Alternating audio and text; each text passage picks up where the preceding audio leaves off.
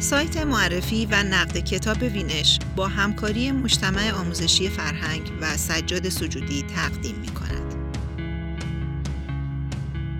مقاله صوتی این شنبه 13 فروردین درباره کتابی است به نام از ادبیات و آفرینش نوشته فیلیپ راس با ترجمه فرزانه تاهری که مجموعه گفتگوهایی است با تعدادی نویسنده و نقاش که عمدتا دو زبانه و دو فرهنگی هستند. مانند خود فیلیپ راس درباره این کتاب روبرت سافاریان مقاله ای نوشته که من نسیم نجفی آن را برای شما می‌خوانم. روبرت سافاریان به گفته خود ساکن دو فرهنگ است، ارمنی و ایرانی.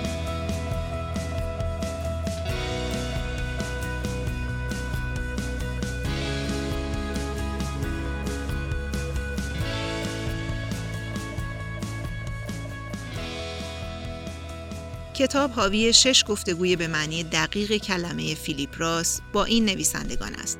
پریمو لوی، آرون آپلفلد، ایوان کلیما، آیزاک سینگر، میلان کندرا و ادنا اوبراین. یک مکاتبه با مری مکارتی و سه مقاله درباره برنار مالامود، فیلیپ گاستن که این یکی استثناء نقاش است و سال بلو. عمده این نویسندگان یهودیاند. خود فیلیپ راس هم یهودی است و موضوع این گفتگوها عمدتا وضعیت نویسنده است دو زبانه و دو فرهنگی که در مواردی تجربه هولوکاست را هم از سر گذرانده است.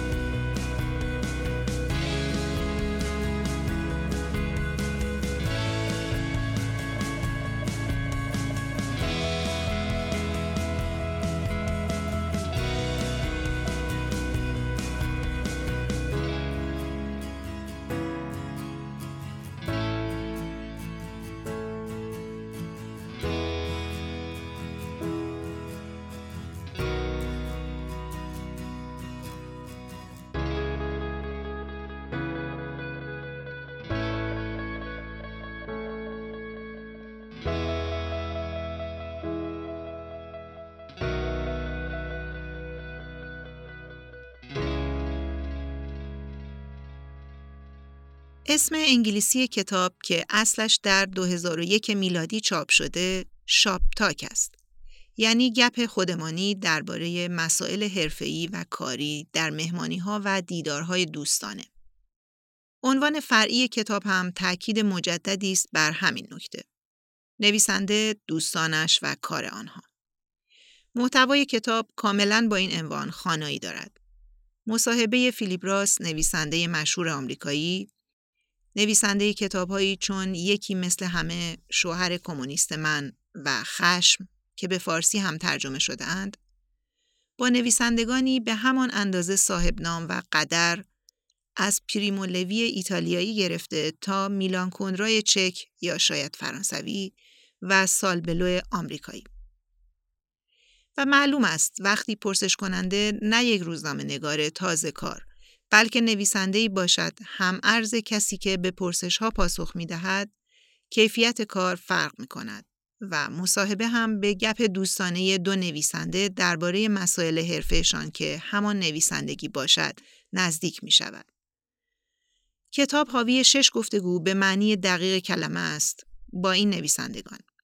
پریمو لوی، آرون آپلفلد، ایوان کلیما، آیزاک سینگر، میلان کندرا و ادنا اوبراین.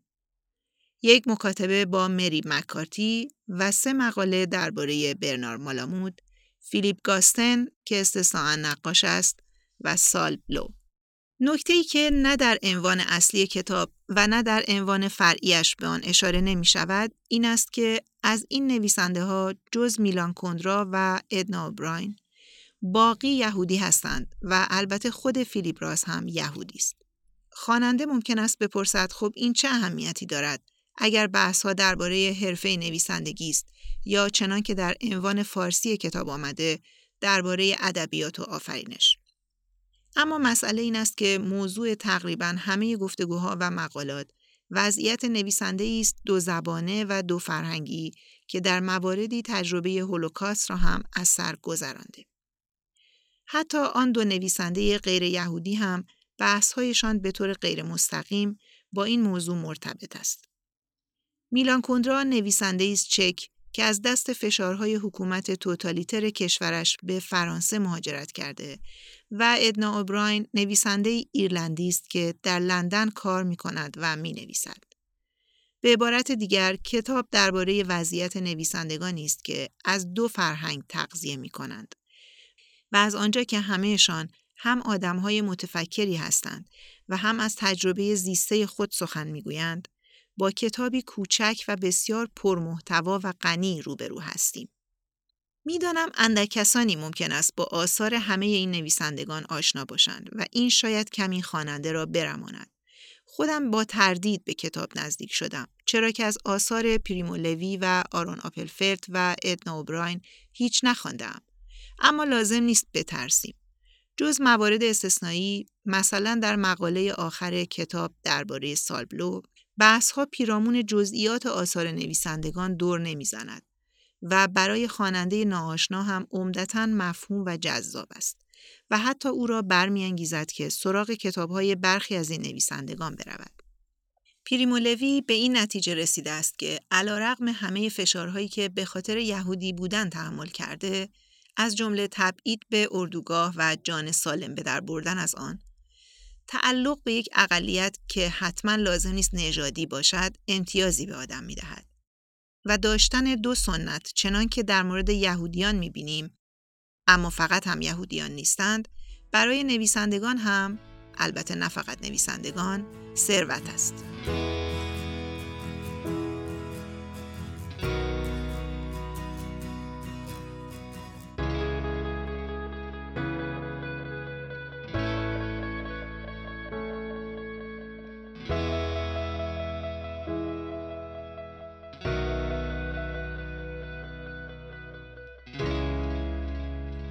وقتی صحبت نویسنده یهودی به میان می آید که به این یا آن زبان اروپایی می نویسد به طور طبیعی نام کافکا به میان می آید.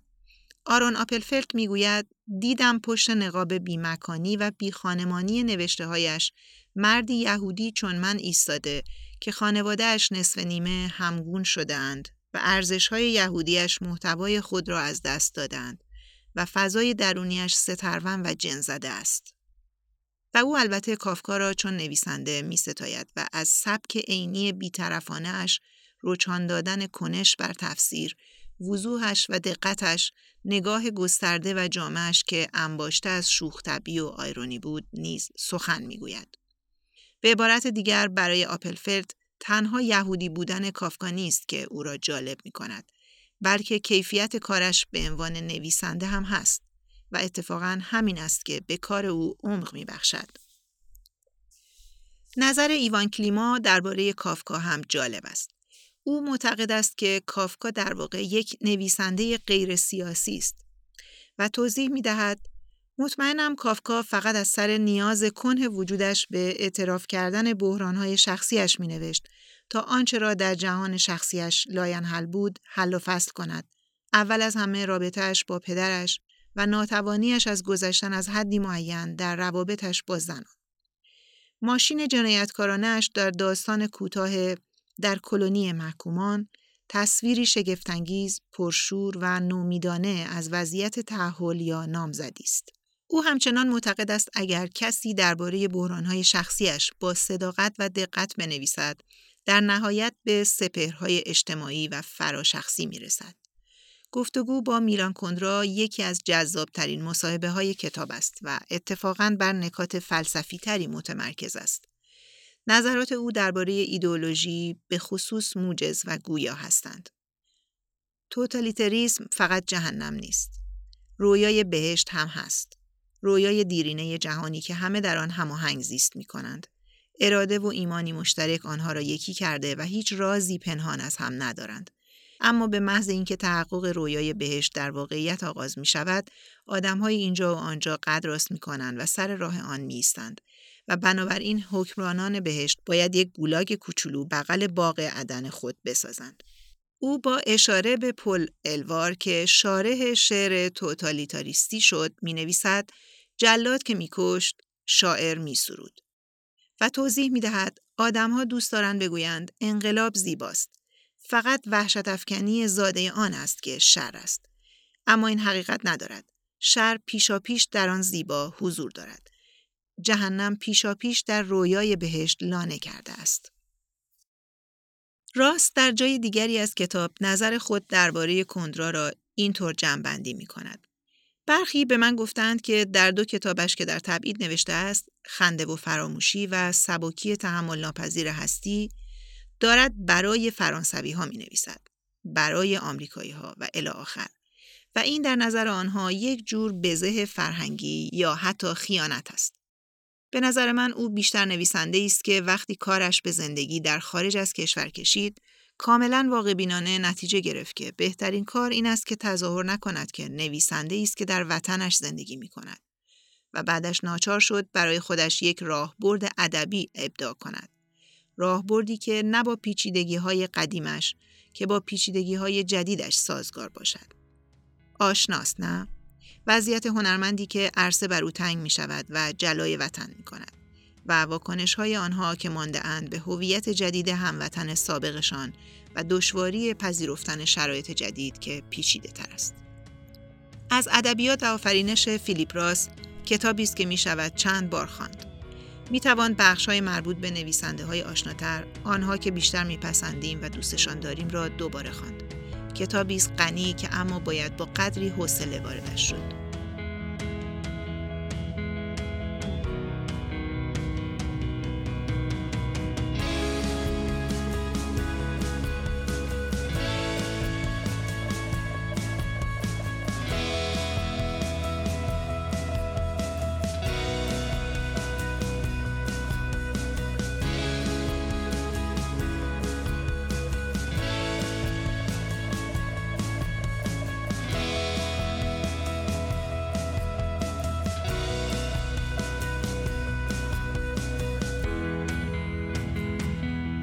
درباره موقعیت نویسنده دو فرهنگی.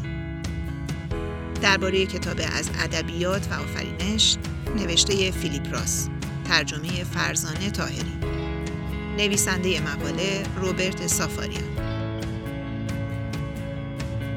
صدای نسیم نجفی.